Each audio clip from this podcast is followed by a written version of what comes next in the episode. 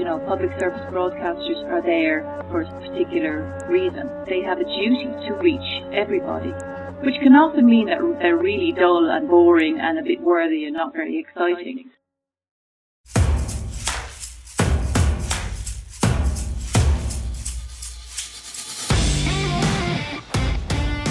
Welcome to Media Minded, the podcast that helps you tell facts from fiction, produced by Shout Out UK, the UK's leading political and media literacy education platform, in association with ACT, the Association for Citizenship Teaching. This podcast is made possible thanks to the kind support and sponsorship of the US Embassy in London and the Global Engagement Centre at the US State Department.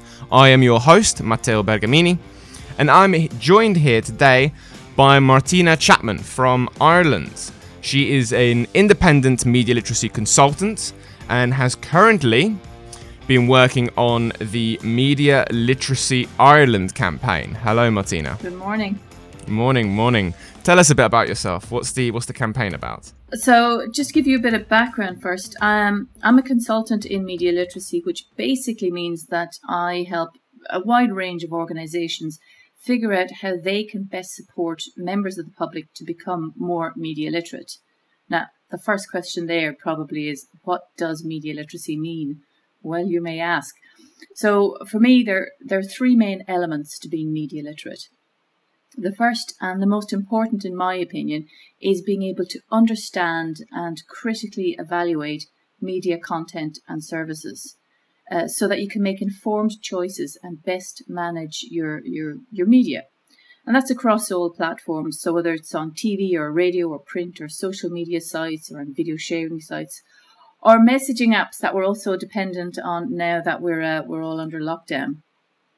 So basically, it's about being able to make a judgment about what you read, hear, or see.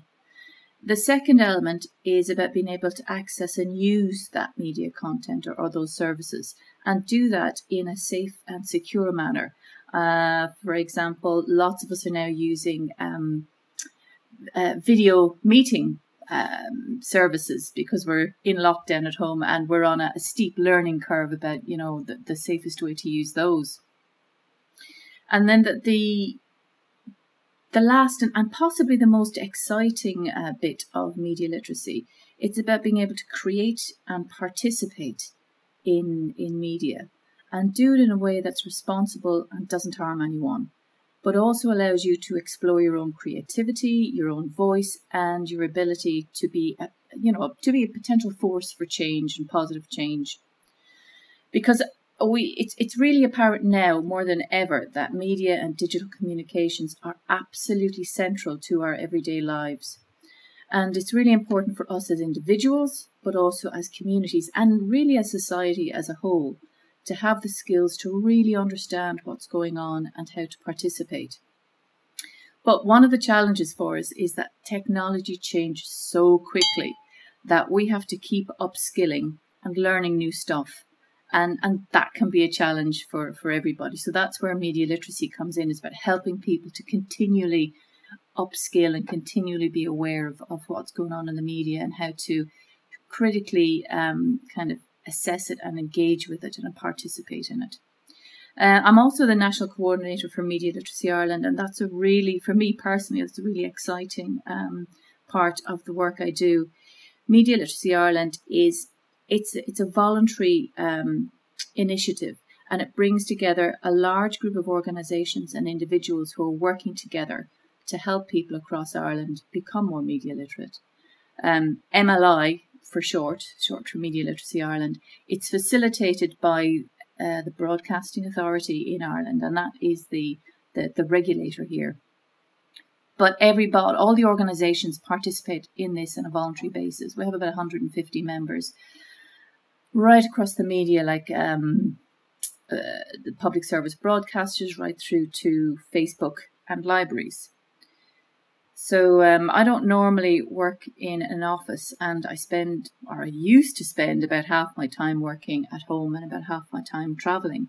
Um, so, for example, last year I spent a lot of time in the Western Balkans delivering workshops to public service broadcasters about media literacy.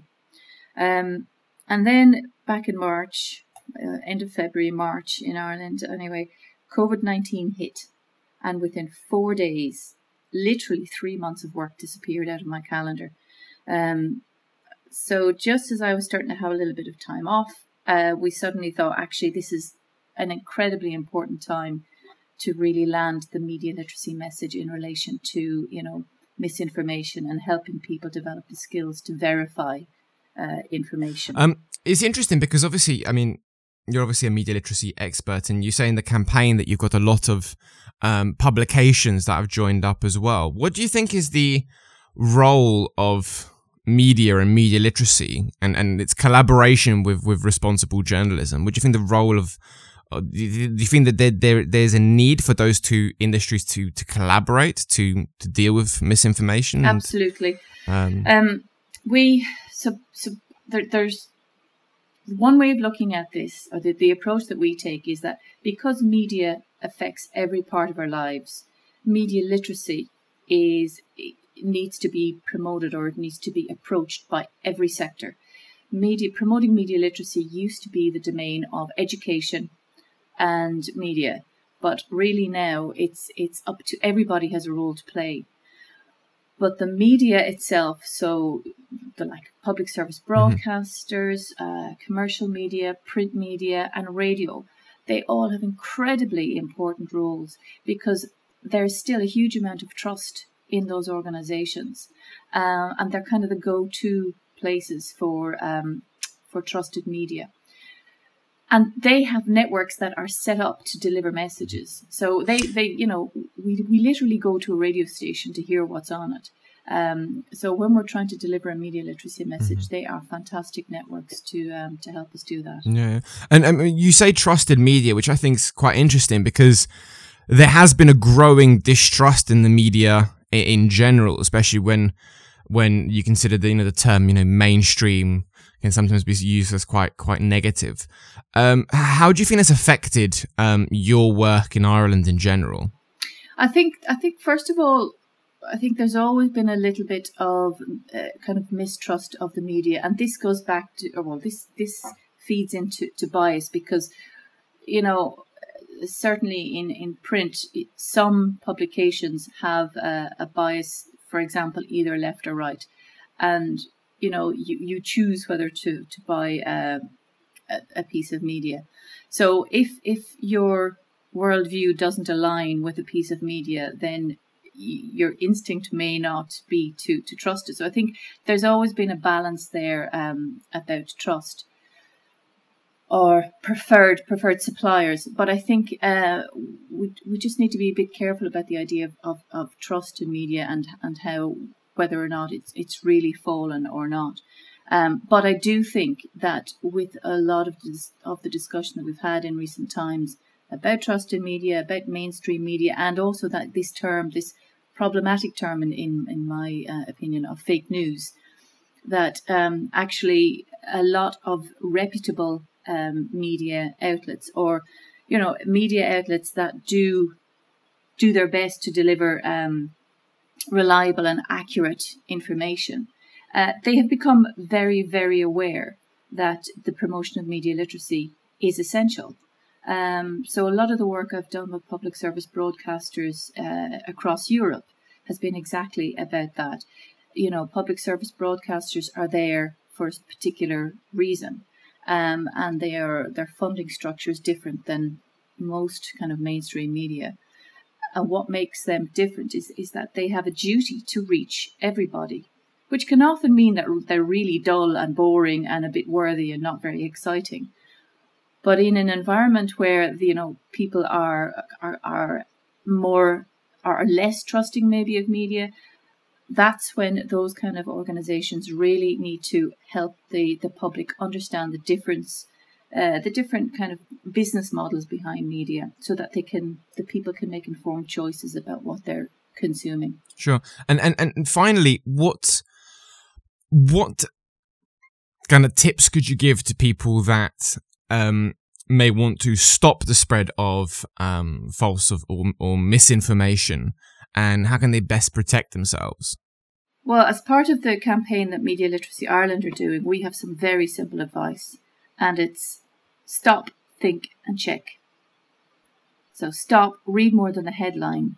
Don't assume that a picture or photo is giving you the whole story.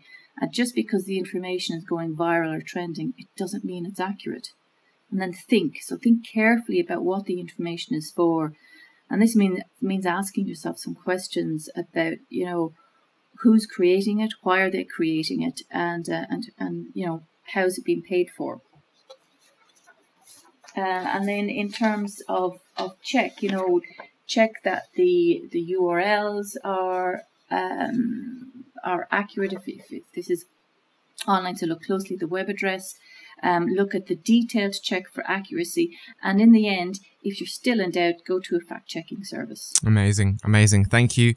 Thank you very much, Martina. And thank you to everyone for listening to Media Minded, the podcast that helps you tell facts from fiction, produced by Shoutout UK, recorded and edited by Sabina Mackenzie Brown. This podcast is made possible thanks to the kind support and sponsorship of the US Embassy in London and the Global Engagement Centre at the US State Department.